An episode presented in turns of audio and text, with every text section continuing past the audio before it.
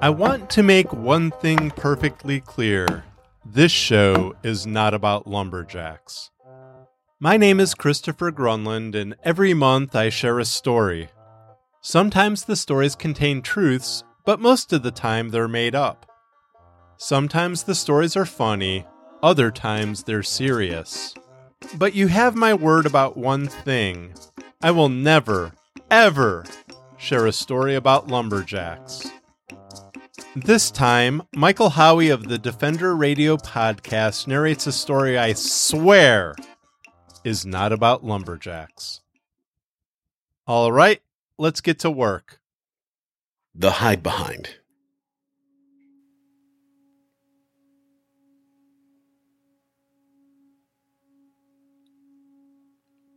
Prologue Big Mike Howe was kneeling in his dirt patch, digging up potatoes, when he heard a rush of movement behind him in the dark forest. At first, he thought it was the wind, but breezes don't creep along the forest floor on soft feet in an effort to remain unheard. When Big Mike turned his head, he saw it standing between two yellow birch trees.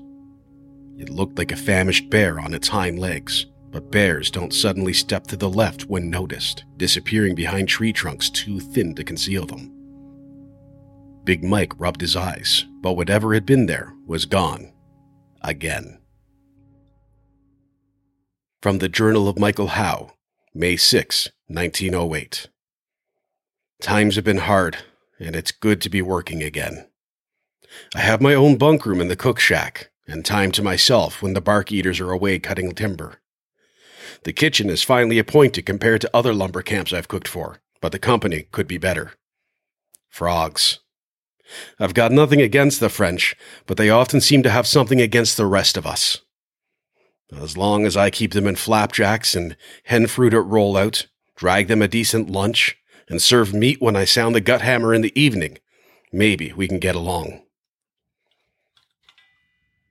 Big Mike Howe's liquor still was a cobbled mess of a thing behind the cook shack. A copper pot emptying into a thump keg made from a discarded supply crate sealed with pine tar to stop the bigger leaks.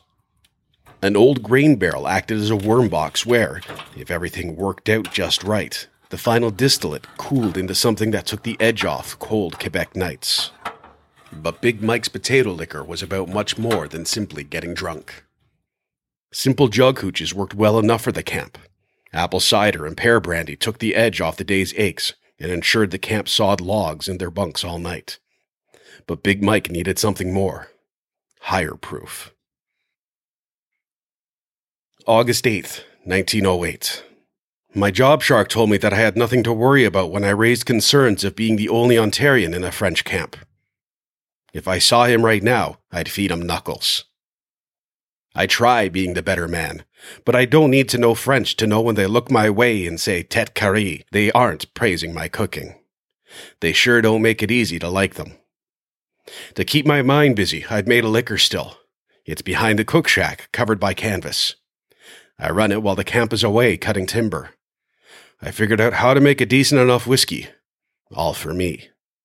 I discovered a cleaner water source than our well, and I'm keeping that to myself too. I also planted a potato patch to get me through the winter.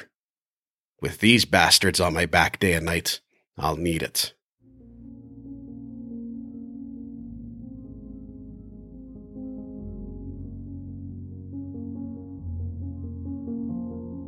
In his fourth month in camp, Big Mike finally had enough. He'd been working through a cold and not feeling well. Even before the cold settled in, he'd been dragged down sick. When things got hard for Big Mike, he did the opposite of what most people do. Instead of doing minimal work to keep the camp fed, he pushed himself, coming up with new recipes in the hope that the effort would take his mind off of how terrible he was feeling. He knew he'd never run a fine restaurant, but Big Mike knew good cooking when he tasted it. And what he was making while sick could have left any other camp in the deep woods wondering what they did to deserve such fine meals. Big Mike walked through the chow tents, bringing more food to the hungry crew. The skinny and loud lumberjack that was the source of most ridicule said merde, and then tossed his fork on the plate, making Big Mike's headache throb even more. Big Mike's vision blurred and a fire ignited deep inside. He pulled the axeman off the bench and pinned him to the center post of the tent, rocking the entire structure. I know what that means. You think my cooking is shit? He reached back with one hand and grabbed the knife from the table. Before anyone could react, he stabbed it through the collar of the lumberjack's shirt, leaving him on the tips of his toes, struggling to get free. Before leaving the tent, Big Mike Howe said to everyone, I'm trying to be nice. Remember that. September 26, 1908. I'm not feeling so good lately. I thought maybe the beaver beaters were sneaking something in my food, but I went a couple days without eating and felt even worse. All I want to do is pace the camp and walk in the woods. When I sit still, it feels like bugs crawling on me. I look back at earlier journal entries and barely remember writing them.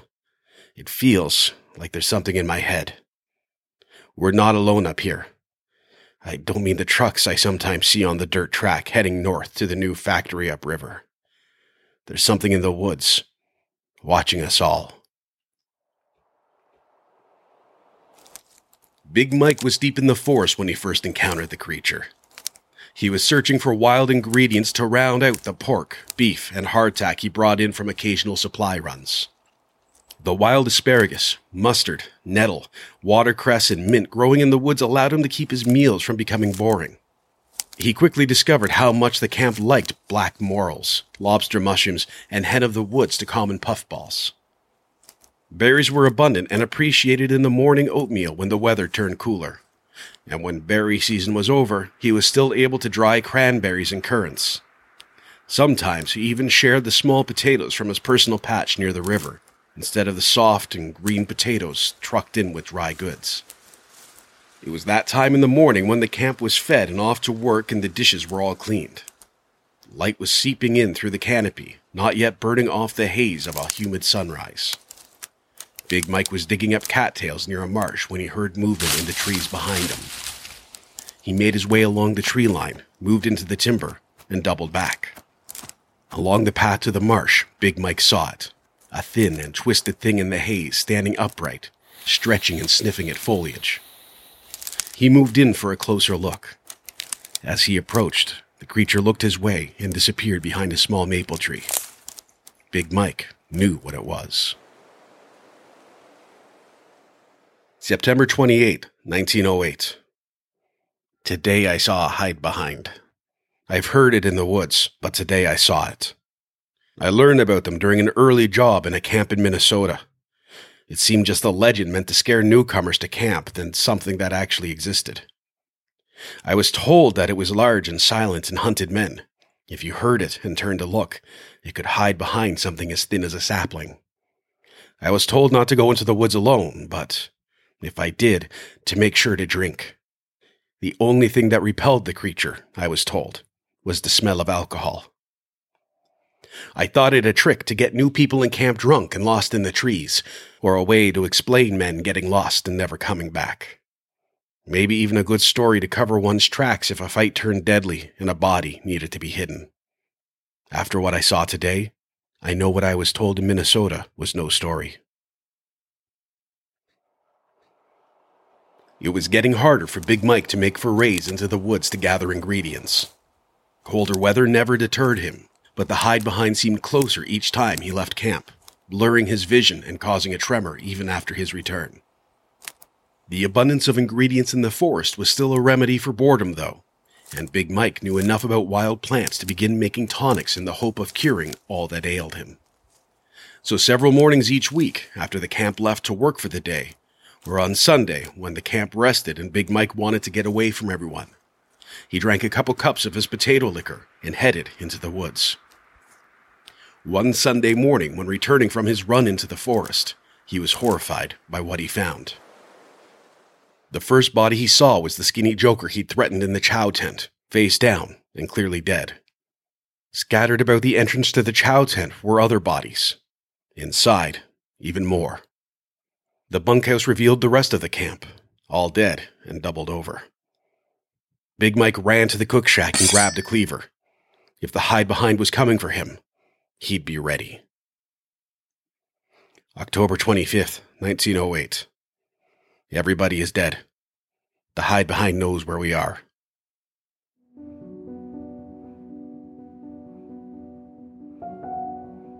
Big Mike spent the day dragging most of the bodies into the woods to appease the hide behind. The creature would have enough to eat for weeks, giving Big Mike time to harvest the last of the potatoes before the final freeze. He was in no condition to drive to Hull Township for supplies, and the camp was not properly stocked for winter. He would have to make do with what he had. Back at camp, Big Mike pulled back a tarp next to the one covering the still. He cut a large chunk of meat away from the thigh of the skinny joker. He brought it into the kitchen and prepared it like a pork roast. It tasted better than imagined.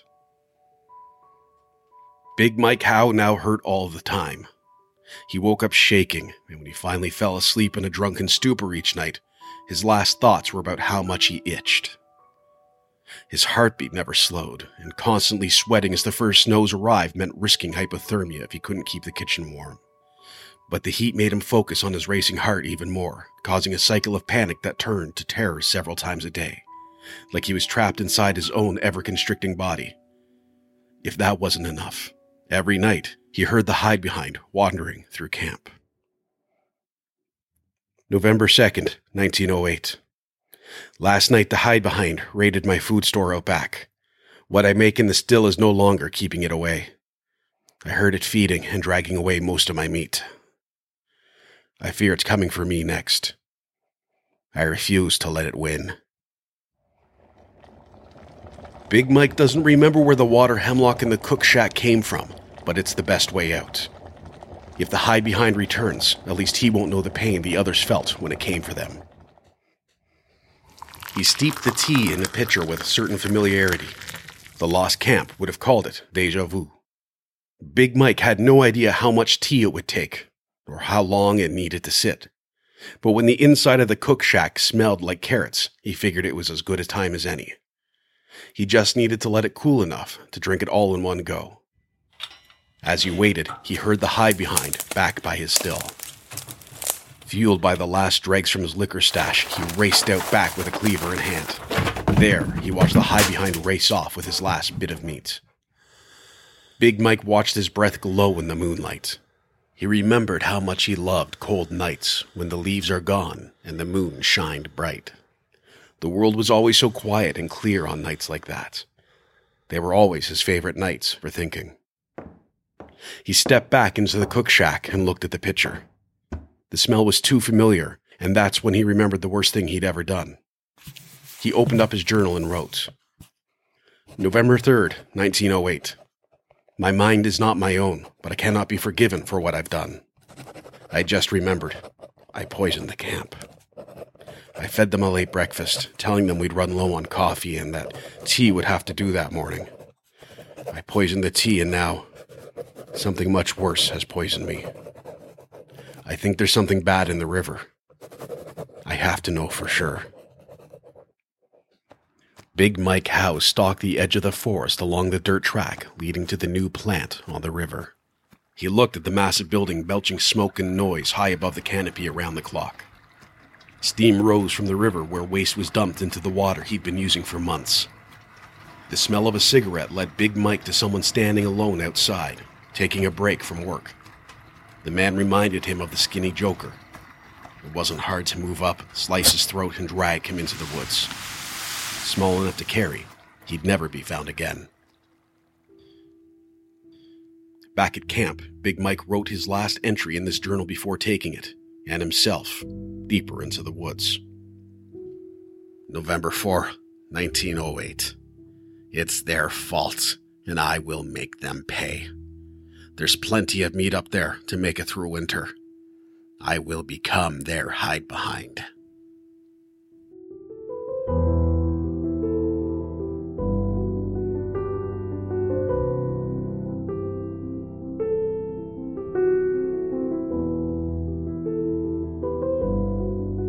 A big thank you for listening to Not About Lumberjacks. All music by Ergo Phizmiz and Kai Engel. A huge thank you to Michael Howie from the Defender Radio podcast for bringing this story to life. Visit thefurbearers.com slash podcast for more information. And visit nolumberjacks.com for information about the show, the voice talent, and music. In one month, it's something a little different. Think of it as microfiction stocking stuffers for the holidays. Until next time, be mighty and keep your axes sharp.